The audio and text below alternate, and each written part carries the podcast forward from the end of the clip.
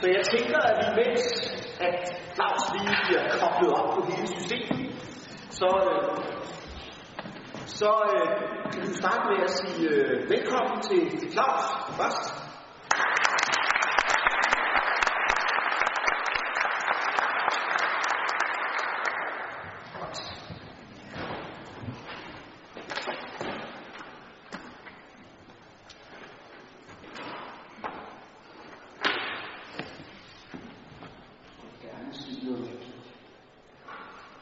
Ja, det er noget, der er godt. Ja, kan I høre mig? Der er spredt fremmøde i dag, kan jeg se. Jamen, godmorgen. Øh, øh, jeg er blevet bedt om at sige noget om jordens magnetfelt, og, øh, og det er jo en, øh, en længere historie. Øh, nu øh, har vi i år, øh, der fejrer vi jo 200 år for Ørsteds opdagelse af elektromagnetismen, så det, det er naturligt at tage udgangspunkt i det, fordi det, det er vigtigt for vores øh, for den, øh, for den diskussion, vi skal have gang i. Um, Ørsted var jo en meget øh, kreativ mand. Han beskæftigede ligesom, sig med, med mange forskellige ting og havde held med mange ting. Øh, en af de, de vigtigste ting, han, han gjorde, det var, at han opdagede øh, forbindelsen mellem elektricitet og magnetisme. Og øh, øh, det er jo en, øh, en opdagelse, som, som har haft en kæmpe betydning øh, og har det for os. Jeg tror ikke, at der er meget af det her elektronik, der vil virke. Hvis ikke, Det kommer lidt. det er godt. Ja. Det er godt. Skal jeg se, hvad der sker med tryk? Det er grønne. Ja, den grønne, så kan jeg lige kigge ind i mens jeg det er en dårlig idé. Uh, ja, uh, Ørsteds forsøg, det var uh, i, med, med vores øjne meget simpelt forsøg. Uh, han opdagede, at uh, hvis man har en elektrisk strøm i en ledning og har en uh, kompasnål, så vil øh, det, man skal man frem øh, til, så, vil, så opdager man, at kompasnålen den bevæger sig. Lad os sige det lidt vagt. Den bevæger sig, og øh, så altså, der var en eller anden øh, øh, skal vi kalde det i første omgang, mystisk forbindelse mellem de to, øh, de to fænomener.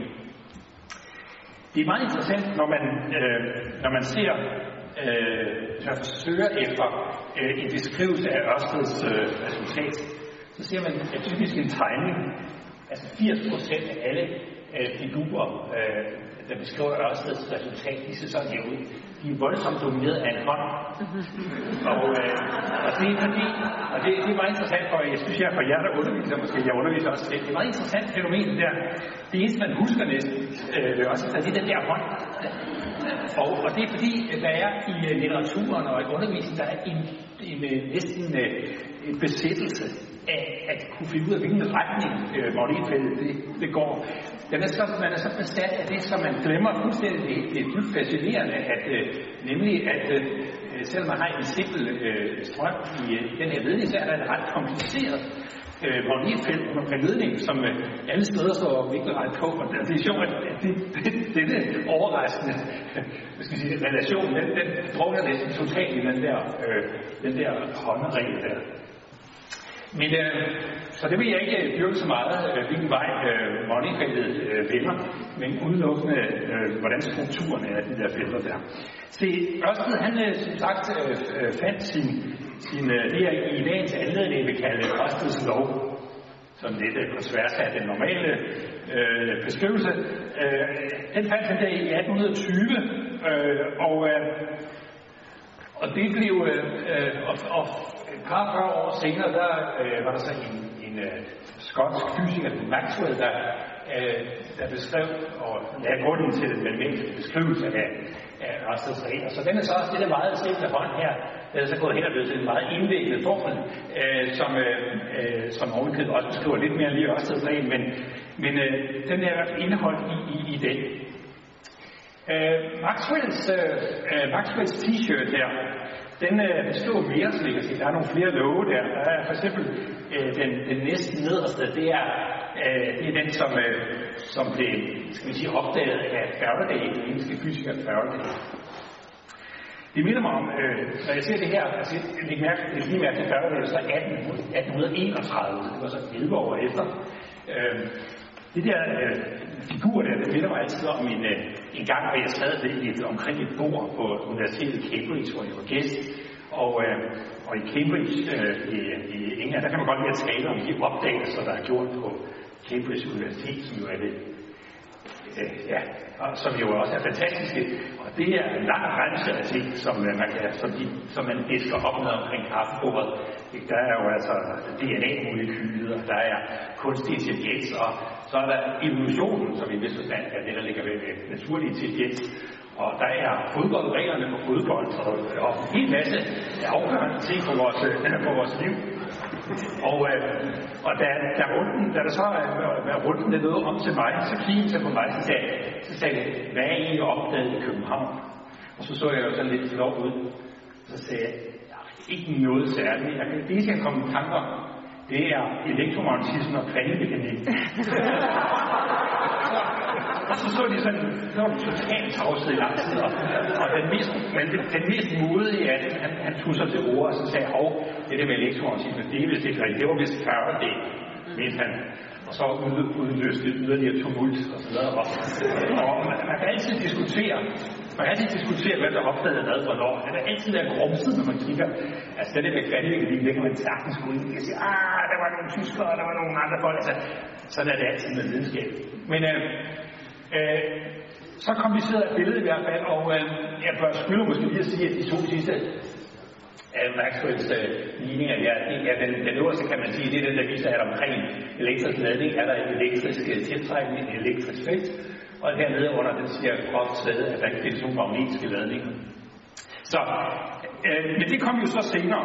Øh, det jeg vil, øh, øh, om jeg så må sige, bruge de her regler til i dag, det er til at beskrive et fænomen, som øh, har været kendt meget længe, og det er jo øh, øh, det, man observerer på et magnetisk kompas.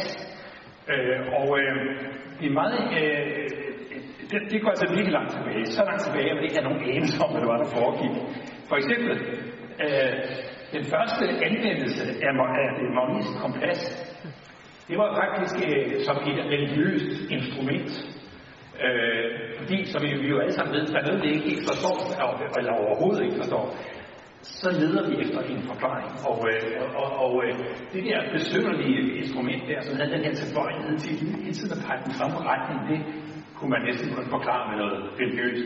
Og det var jo ikke noget, man kun lige gjorde et par årtier. Det var noget, der, der virkelig øh, varede ved lang tid. Øh, øh, det var først øh, øh i det 11. århundrede, at øh, man begyndte at anvende, øh, anvende øh, kompasset til navigation. Og det var jo en, øh, en, en afgørende ting i forbindelse med øh, udforskning af verden, at man var i stand til at, at, at gøre det. Og først øh, så kommer vi andre, vi kommer jo så, det var så kineserne, og vi andre kommer jo så håbløst slæbende bagefter, øh, øh, sammen med, med den arabiske verden her 1190, hvor vi så finder ud af at bruge det til navigation. Det betyder ikke, at man forstår, øh, hvad det er, der foregår, men dog hedder man Altså jeg tænker lidt på, øh, hvis ikke man rigtig er klar over, at jorden er rundt, øh, og man har et kompas, det gør jo ikke mindre forvirret. Der skal ligesom, øh, derfor hele, derfor det hele til at, det er ligesom at forstå, hvad der foregår. Det kræver, at man har en anden overblik, en anden model for, hvad det er, der, øh, hvad det er, der foregår. Og her øh, har vi en populær tegning. Øh, øh, igen kunne jeg godt tænke mig, at øh, at referere til en statistik, hvis I går ind på nettet og søger efter tegninger af den art, så vil vi finde ud af, at halvdelen af dem, de har Nordpol øverst, den anden halvdel har Nordpol, Sydpolen øverst. Øh, og øh, det, er jo, det er jo i hvert fald forvirrende, kan man sige, at man i 2020 stadigvæk ikke er helt sikker på, hvad der foregår. Men øh, sagen er det, at øh, hvis vi går rundt på den der jord, og øh, vi har en, øh, og vi har en, øh, en kompasnål, hvor at øh, øh, nord den peger mod, mod nord, så forventer vi måske, at, øh, at, øh, at, at den, øh, øh skal sige, øh, øh, at, at hvis vi opfatter jorden som en, en, en kugle med en stangmagnet så må det være en nordpol, der er deroppe. Men det er det jo ikke, fordi Nordpolen på magnetnålen, er tiltrækket af Sydpolen, så det må jo, hvis den der model den er rigtig, og det er den ikke, kan jeg godt afsløre med det samme, men hvis den var rigtig, så ville det i hvert fald være en stangmagnet med en Sydpol øh, på Nordpolen. Jeg håber ikke, der må blive forvirret det her. Men det er i hvert fald øh, øh, sådan, det må være. Men lad mig straks øh, øh afsløre, at, øh, at den går ikke, den der med, at der skulle sidde en stor stangmagnet. Jeg kan godt øh, fortælle jer, at det var noget, der holdt i meget lang tid. Øh, det var jo en meget naturlig, det var en naturlig følge af, når man laver et boreksperiment med magneter og tiltrækning, så, jamen, så er det meget naturligt at sige, at jorden det må jo være en kæmpe stor magnetiseret læne øh, i hvert indeni. Og, øh, og, og, og det kan ikke passe, fordi jorden er meget varm indvendigt. Øh, det er ikke godt at vide. Vi ved faktisk ikke helt nøjagtigt, hvor, hvor varm den er, men det er måske 4.500 grader i centrum. Og det betyder, at man kan ikke, øh, man kan ikke opretholde en, øh, en magnetisering øh, derinde. Det er simpelthen på grund af, af varmen, så vil de magnetiske, de store magnetiske øh, dipoler, som, som øh, materialet består af, de vil, de vil, øh, som magnet består af, de vil simpelthen øh, blive uordnet og dermed ikke samarbejde om at danne et et regulært magnetfelt. Så temperaturen er alt for høj derinde, så det, den går ikke den der. Så jeg vil forsøge at se, jeg kan overbevise om, at der er andre måder at lave magneter på, øh, ganske lidt mere komplicerede måder at lave magneter på, end det, som, som man, man har troet der. Men lad os lige se, jeg, det man kan se her, det er jo, at øh, lad, os, lad os lige øh, øh, antage, at denne øh, man kan sige, simple model eller OK. Øh, vi glemmer lige, at øh, det er nok ikke en stangmagnet, men, men det gode ved den her model, det er, at den kan forklare øh, det meste af magnetfeltet i jord, jordoverfladen. Altså, vi skal jo ikke være skal jo ikke være for kritiske. Det er jo meget almindeligt, at den videnskabelige teori, den er så set grundlæggende forkert, men den kan forklare data. Det kan faktisk sagtens lade sig gøre. Det kunne den der næsten gøre, den der. Øh, øh det, det er, det er så, hvis, man, hvis man gerne vil vide, hvis man gerne vil forklare hvordan det ser ud på jorden, så, øh, så går det sådan set rimelig også. Øh, det, det er kun, når man tænker nærmere over det, og tænker over den der varme, at det hele bryder sammen. Men lad os lige se en gang. Det vi ser her, det er, at der er nogle såkaldte magnetiske feltlinjer, der, der, der peger ind i, øh, i, øh, i jorden øh, ved den såkaldte nordpol, og, øh, og ud af jorden øh, ved øh, Sydpolen, og så øh, ved ved ekvator, der øh, øh, er magnetfeltet faktisk parallelt med, med, øh, med jordfladen. Magnet, jordens magnetfelt er jo ikke særlig kraftigt. Øh, øh, det er på op til 65.000 nanotesla. Nanotesla, det er den enhed, man bruger for, for, for, for magnetfelt, og det er en meget lille enhed, skal jeg lige sige. Altså sådan en køleskabsmagnet ja, hvad kan det måske 10 millioner Tesla, nanotesla. Så, så, så, det er jo ikke, det er, det er jo ikke hård, en hårdrejsende kraft, kan man sige. Øh, men øh, ikke desto mindre er det vigtigt. Øh, lad os straks kigge på, hvad der ødelægger vores teori om stangmagneten. Vi skal lige se jordens indre lavdeling her. Øh, den øh, jeg kan jeg spørge, hvordan større ved, når den ser sådan ud indvendigt, og andre der har været der. Men øh, sagen er den, at øh, Ja, man kan gætte sig øh, til meget. Øh, for eksempel øh, vil man, har man studeret jordskæb i 100 år, måske og mere, og der har man øh, ved at studere de beregninger fundet ud af, at jorden er sådan en, øh, øh, har sådan en skaldstruktur, øh, skorpen yderst, og allerinderst har den en kerne, øh, som består næsten udelukkende af jern, en lille smule nikkel, og så udenom der har den så en, en, en, en, en hård, en relativt hård skal, tyk skal, som vi kalder for, kaldt for kappen. Det, der er interessant for os her, det er kernen i midten. Hvorfor er der en jernkerne i midten? Ja, det er, det er fordi, at jorden, den er, er ligesom alle andre planeter, er opstået ud fra en anden smelte. Og øh, det er, vi skal... Øh, den, den, er, øh, øh den er opstået af en smeltet, og når man har et smeltet materiale, og øh, øh, der går tid, så vil de tunge, den tunge del af smelten vil søge ind af. Det vil følge tyngdefeltet, og det tunge det er jo jernet. Øh, vi ved ved at kigge ud i universet, at der er rigtig meget jern, så det var det er der nok også i jorden. Den er jo dannet af kosmisk materiale, så der er alene det er en god grund til, at der må være jern i midten. Man kan også fundere at jordens øh, øh, jordens inertimoment, det vil sige, deres modstand mod at blive roteret, det kan man øh, studere ved at ved se på dens øh, opførsel sammen med andre øh, de omkringliggende planetlegemer, månen for eksempel, solen. Og så kan man finde ud af, at, øh, at jordens øh, naturmoment er lidt mindre, end man måske ville forvente, og det er fordi, man har en tung, noget tungt indvendt. Så vi har noget tungt, og der ser ud til, at der skal være noget jern, for ude i baghaven, når jeg graver ude i baghaven, analyserer det, jeg får op af min spade, så er der ikke ret meget jern i det. Der ligesom for lidt jern i forhold til kostens sammensætning, jamen så må jernet nok være i Så det er allerede et par gode grunde til, at der er nok af en jernkerne. Men faktisk en tredje grund, det er den, vi skal tale om nu, det er, at øh, vi har brug for at få dannet et magnetfelt. Øh, fordi vi kan observere det på overfladen. Så teoretisk har vi brug for at forklare det. Øh, og slangmagneten, den har vi jo dømt ude. Så øh, vi skal finde en måde at gøre på. Den eneste måde, vi kan forklare, og det kommer jeg tilbage til lidt, det er ved, at vi har en flydende, øh, ledende materiale, elektrisk ledende materiale. Og det passer også på hjernen. Så der er flere forskellige brikker, der skal, der skal falde på plads der. Okay, øh, men er der overhovedet bevægelse der? Hvorfor skulle der dog være det? Men der er ingen grund til at stresse den der kerne. kan du bare ligge stille og roligt, og så ja, bare være der. Øh, så hvorfor skulle der være bevægelse? Det, øh, det er jo fordi, øh, ja lad os først se, er der overhovedet bevægelse? Kan vi se det? Nej, selvfølgelig kan vi ikke det, for vi kan kigge ind i kernen, men vi kan se følgerne af det. Hvis man kigger på en, en hver øh, velassorteret geografibog, har sådan et, øh, foto, eller hvor undskyld, en tegning her af, af øh, jordoverfladen, jordskorpen, som er, øh, består står sådan nogle, øh, sådan nogle stive plader, hvor kontinenterne ligger på, øh, og de der plader, de bevæger sig lidt i forhold til hinanden, og grunden til, at de bevæger sig, og der er jordskæld, og det, faktisk, det er, at der foregår noget nedenunder. Der er noget, der bevæger, der ligesom er en stor, jeg vil lige vil sige en stor hånd, nu skal vi lige passe lidt på, det her.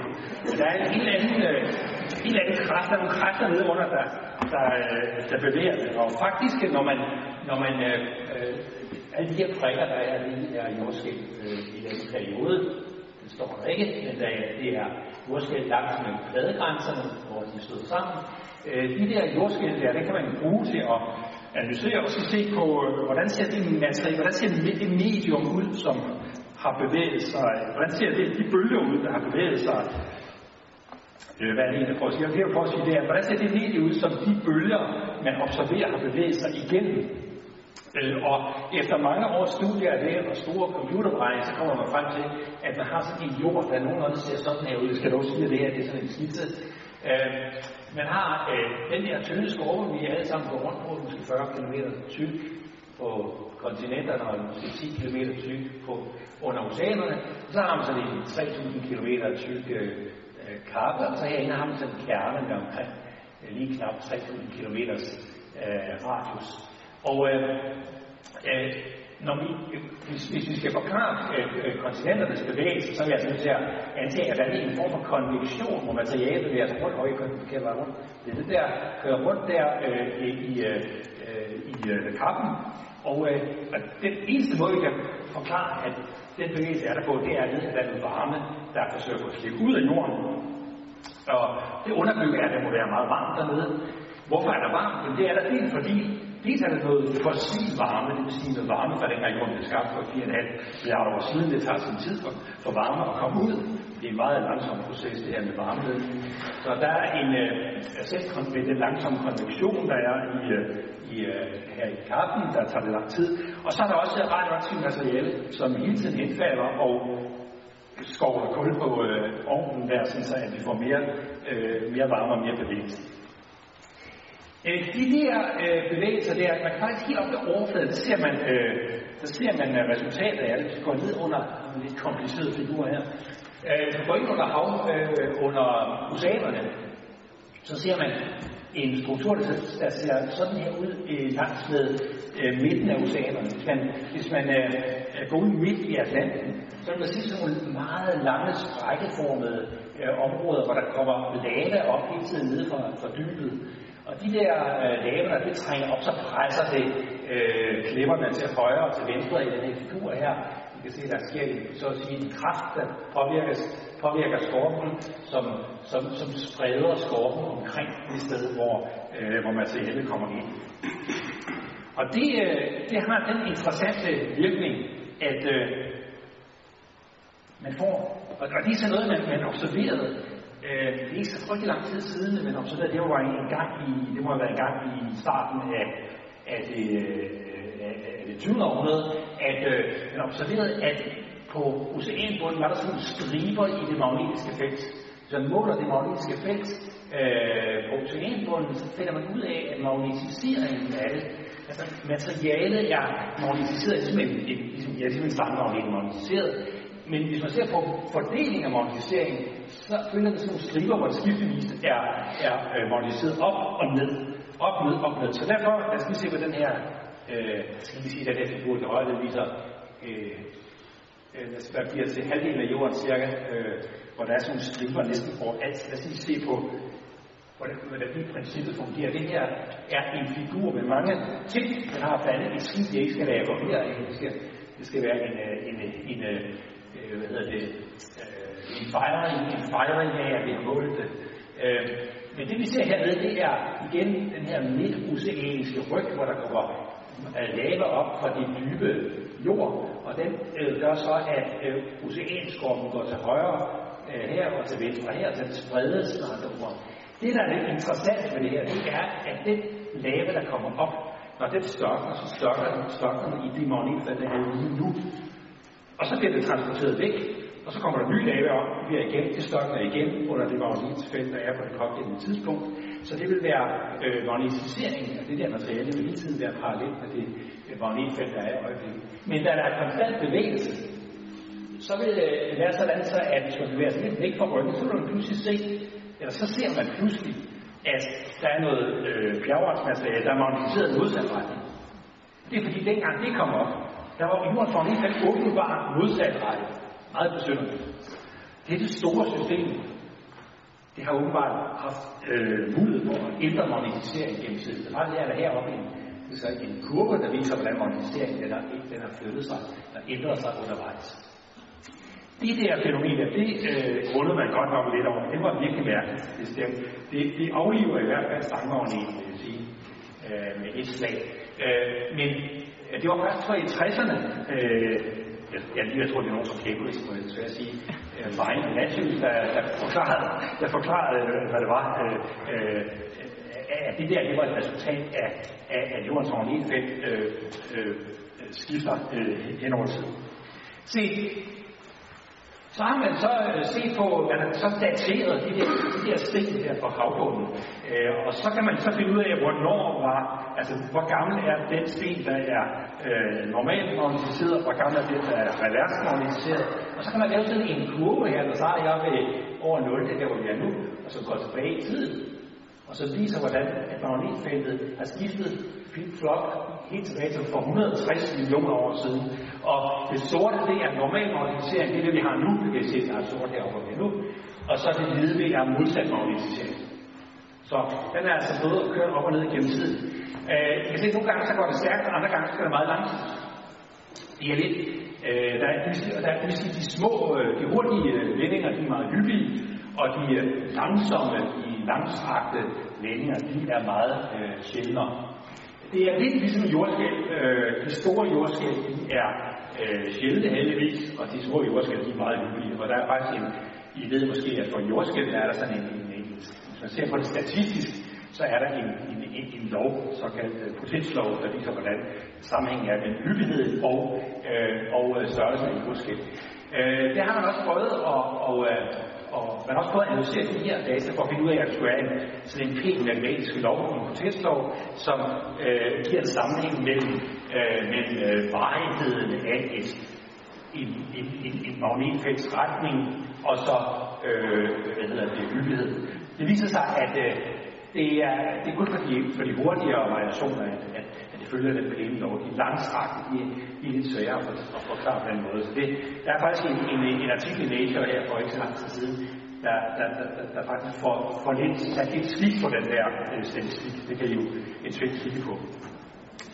Okay, så hvad er det, vi står overfor? Det, vi står overfor, det er, at vi, vi skal have forklaret magnetfeltet, øh, øh, så, det, så vi kan have et magnetfelt til, når jorden er meget varm indvendigt, og vi skal også kunne, helst kunne prøve at forklare, hvad der sker, øh, når øh, feltet det, øh, øh, det, det skifter retning.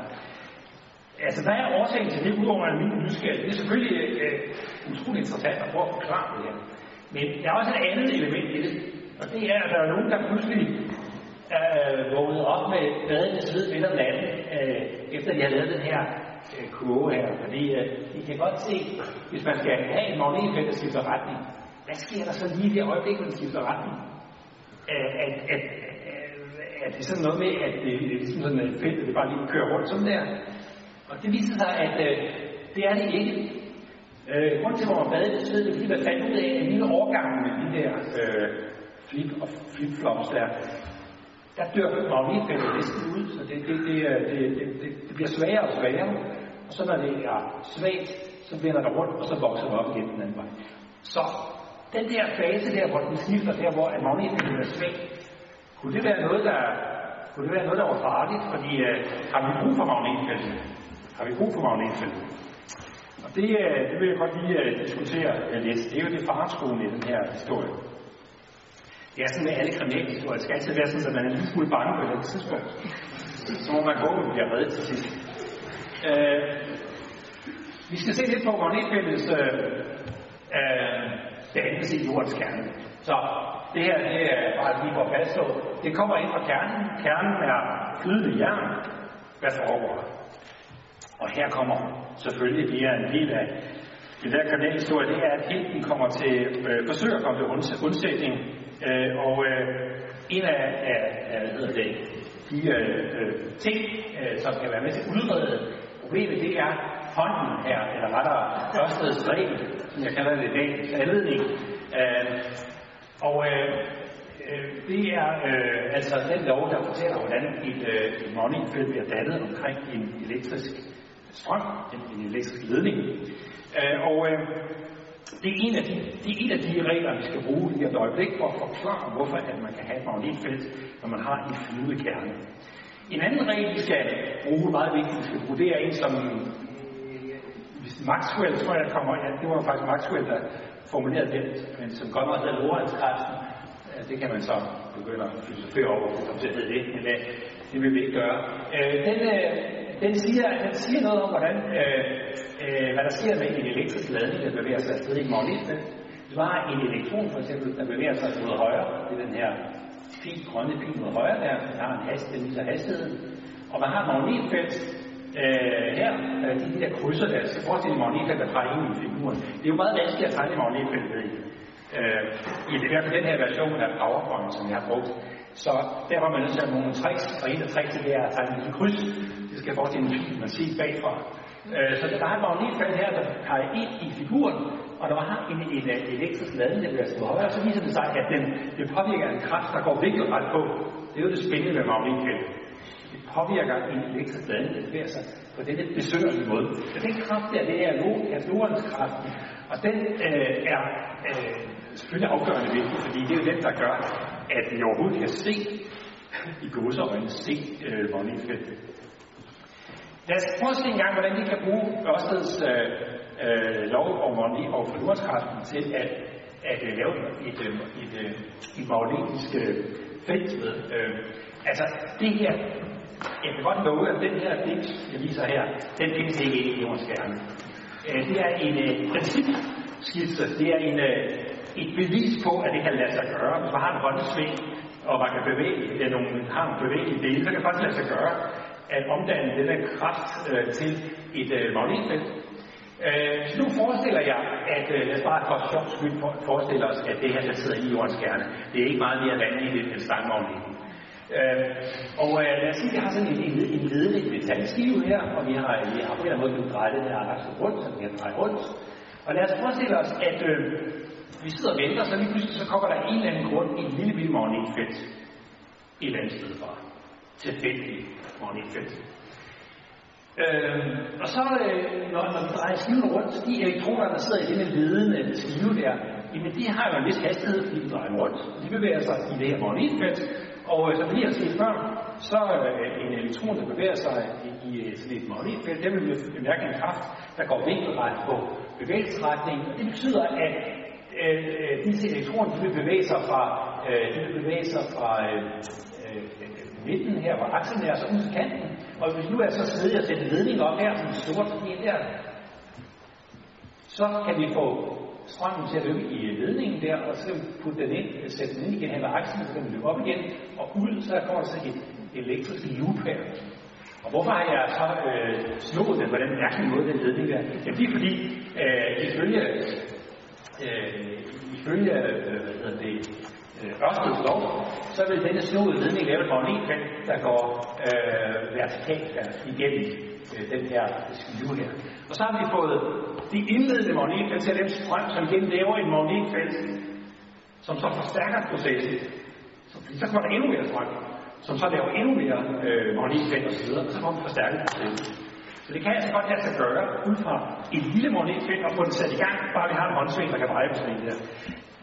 Okay, sådan ser det jo ikke ud øh, i øh, de to mekanismer, vi skal bruge. Det var de to love, vi brugte. Så også til venstre og 40 til højre. I det virkelige liv, der ser øh, denne, denne øh, Storm P-agtige indretning af det overhovedet ikke sådan, sådan ud. I stedet har vi vores kerne, hvor der strømmer materiale øh, inde i, og og det vi har her, det her kan sige strømningen inde i kernen. Og øh, at der faktisk er en bevægelse, det kan man se, hvis man ser på, hvis man havde sat lidt måle magnetfeltet. Øh, vi kan sætte i gang med det. Den kører. Ja, det kører. Måske. Jeg skal bare lige lade være med at signere det for meget. Ja. Øh, I kan se, at man havde sat lidt måle magnetfelt variation 2008, 2009, så videre 2010. Så kan I se, at der er faktisk variation i magnetfeltet. Og det skyldes simpelthen, at jeg på, at jeg ikke taber min elektromagnetiske device her. Øh, det skyldes, at, øh, og det, den bevægelse skyldes simpelthen bevægelsen inde i kernen. Så alt i alt kan man tegne et kort faktisk over, hvordan strøm, man kan beregne et kort på jordens kerneoverflade. Det her er altså ikke et kort på jordens overflade. Det er faktisk, øh, det skal forestille det er på kernen af jorden, man har bare tegnet de her kontinenter ind for øh, at vise, at, øh, for at vise, hvor øh, vi er henne. Og de her pile her, det viser bevægelsen ved øh, jordkernens overflade. Man kan sige, en sådan pil på den størrelse, der er 20 km per år. Det er altså bevægelsen af den flydende jern ved overfladen. Men det er kun ved overfladen. Hvad sker så inden, inde i kernen? Og her skal vi igen appellere til de to love, Ørsted og Færdighed. Hvis man tager de to love og holder dem sammen, de, begge, disse to love til sammen, de har en besynderlig effekt. Det er den, at hvis man, øh, hvis man øh, ændrer på et magnetfelt, hvis magnetfeltet ændrer sig, så vil der blive induceret en strøm, og den strøm vil danne et magnetfelt, og det magnetfelt det har en tilbøjelighed til at kompensere for den ændring, der var i magnetfeltet. Så hvis der er en, øh, hvis, man, hvis man har en jordkerne, der er meget øh, ledende, hvis der er meget stor elektrisk ledningsliv, og man forestiller sig, at der er et magnetfelt, der på en eller anden måde danner ved vores øh, dynamo-virkning inde i, i, i kernen, og hvis, hvis man så prøver at ændre på de fældninger, prøver at hive i dem, hvis man kan forestille sig det, det kan man nok ikke, men hvis man prøver det, så vil, øh, så vil strøm, den strøm, man, man inducerer i kan, det vil modvirke. Med andre ord, når man har en meget, øh, meget ledende øh, jordkerne, så vil feltlinjerne være frosset, det skal sættes i gåser, der er ikke noget koldt på det her. Men de sidder fast, de sidder fast i, i, det, i flydende materiale.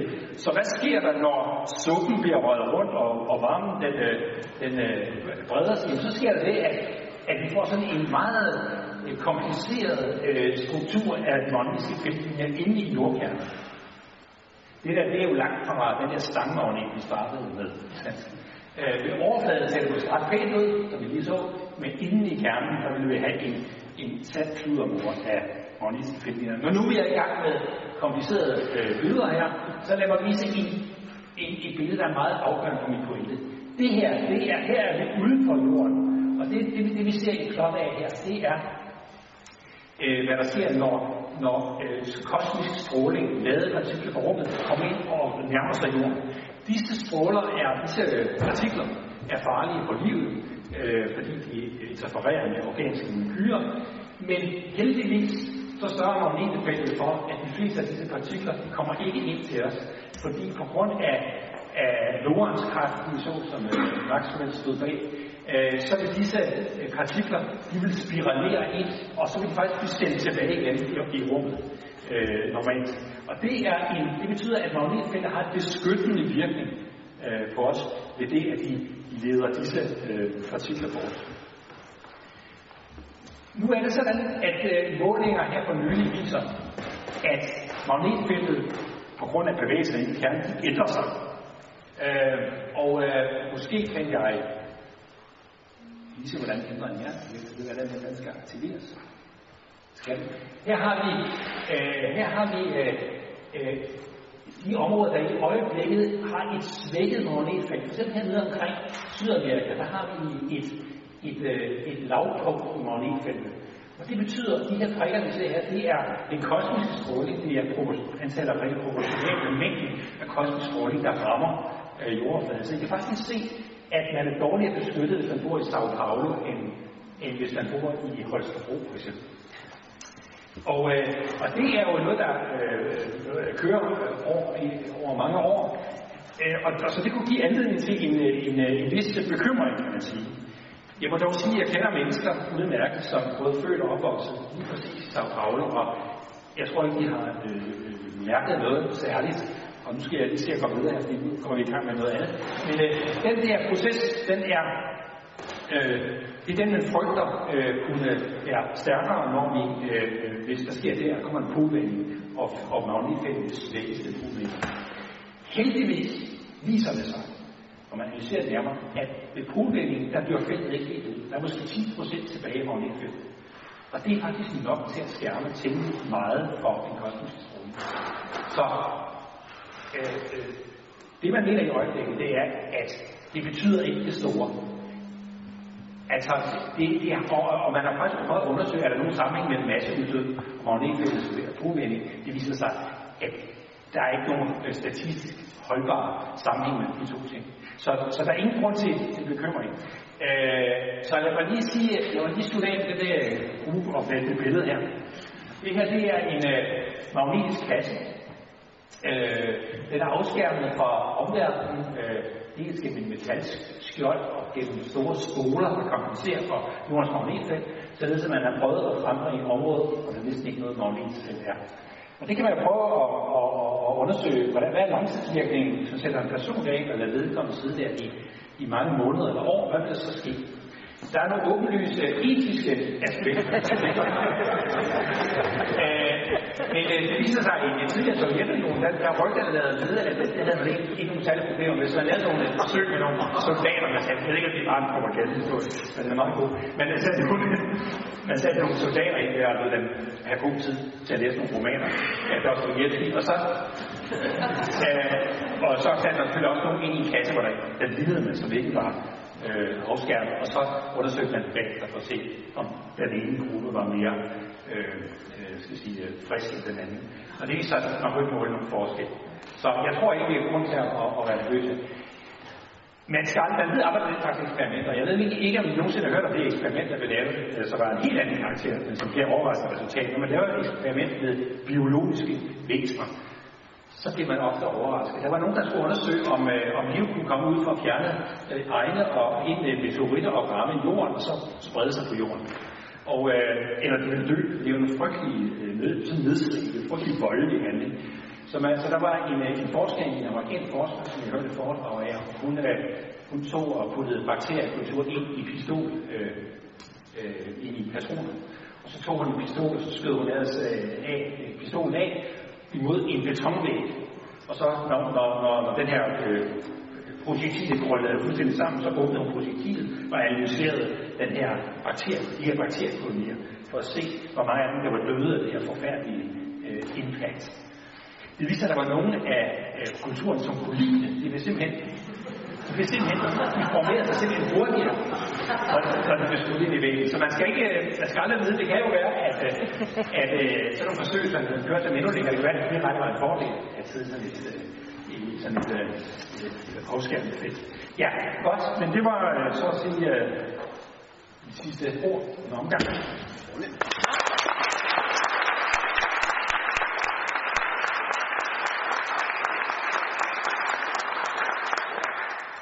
Vi har tid til nogle spørgsmål. Ja, jeg foran. Du fortalte om, hvordan magnetfeltet øh, gik øh, helt i bund. Men øh, når det så er helt i bund, kan det så godt vende tilbage til den tidligere retning, eller bliver det i en ny retning? Ja, altså der sker sådan nogle, øh, i, med, med faste mellemrum, så hører man jo i, i, øh, i, i nyhederne, om at nu er magnetfeltet ved at blive svækket, og så øh, indkalder man jo en forsker, der fortæller, hvornår det er helt døde ud.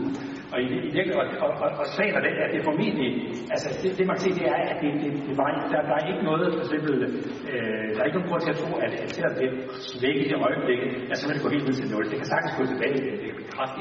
Altså, så, så øh, det er meget, øh, meget, skal sige, øh, øh, kaotisk, en kaotisk øh, proces, øh, som, som, som der foregår, som øh, ligger til grund for det. Ja, jeg har et spørgsmål der. Øh, Nordlys op ved øh, altså Nordskandinavien og, og Artikel en gang. Øh, det forsvinde? Øh, det, det skyldes vel magnetisk øh, tiltrækning? Ja, nordlys, det er et, et, et, et vidnesbyrd om den der effekt, hvor partiklerne, når de kommer ind, så bliver der ind, og så bliver så at sige, reflekteret i gåsøjne, og så går tilbage igen. Den acceleration, der sker ved det der, den, får, den gør, at der bliver udsendt elektromagnetisk stråling herunder lys, Øh, og, øh, og hvis magnetfeltet svækkes, øh, jamen så vil, øh, så vil det mønster brydes. Altså det, det store dipolfelt, det der ligner en stangmagnetfelt, det er det, der ligesom er ansvarligt for, at man ser det primære ved polerne. Hvis man ikke længere har det, men det kun er tilbageværende 10 procent, ja, så kan det nok se, hvordan, hvordan det vil se ud. Øh, man må jo ud fra, at det svækkes, øh, fordi der er en mindre afskærmning, trods alt, og dermed en mindre øh, skal sige, refleksion af, af, af den indkommende øh, partikelstråling. Det vil jeg tro. Jeg tror, vi, jeg tror, det er en kedelig tid, hvor man ikke ser så flotte øh, nordlys. Så der er nogle skyggesider. Ja. Du ved også... Ja, nu, nu sagde du det der med magnetfeltet, at det svækkes. Altså får vi lidt flere partikler i hovedet. Jeg er virkelig lidt mere atmosfæren bliver blæst væk. Ja, vi kigger på solvinden. Ja. Øh, der ja, ja, det, det er meget, meget godt. Det er rigtigt, fordi at, hvad skal sige, vores øh, atmosfære, den eroderes jo af solvinden. Partikler går ind og fejrer vores øverste del af atmosfæren væk. Øh, og den effekt er der, det er der, og øh, det er kun et spørgsmål om, om, om størrelsen af den. Øh, jeg har faktisk ikke set nogen estimater af det, men, øh, men du har fuldstændig ret. Det er et, øh, det vil jeg også sige, det, øh, det kan være, at den er meget lille, den effekt Vi kommer til at høre om netop den effekt efter kaffepausen her. Ja, så vi bare arbejder langsomt op. Sådan skal det være.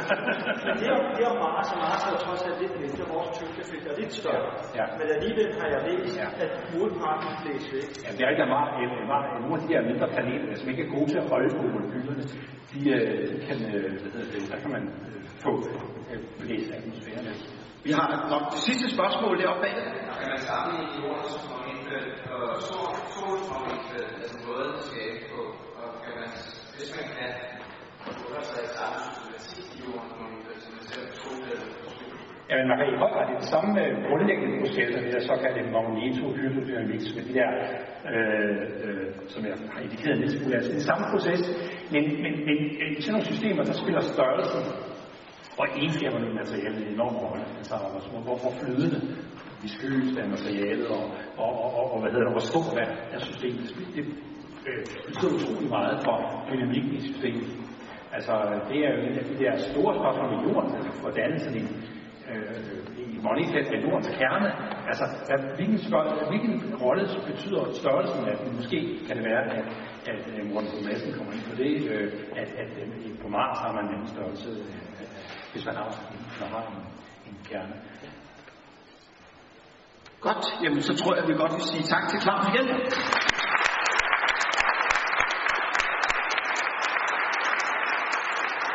Og så er det jo tid til noget pause, og øh, vi har været så uheldige, at øh, Ian han, øh, kan desværre ikke komme fra Uland i dag, så vi har fået lidt mere tid, så det betyder, at jeg tænker, at vi, jeg begynder først at kalde tilbage her, når klokken er 10 minutter over 12, så I får stadigvæk, eller 10 minutter over 11, undskyld. Så I får en, øh, en, en komfortabel kaffepause, så I behøver ikke at, at, at, at være voldsomt bekymret for at nå det. Så 10 minutter over 11, så skal jeg nok klappe jer af, øh, og så øh, kan vi starte igen. Og det er inde ved siden af. Og inde i siden af, at der er lidt chokolade og spise til os. På afstand. Ja, og husk masker, og der er sprit rundt omkring, hvis I skal til, til det også.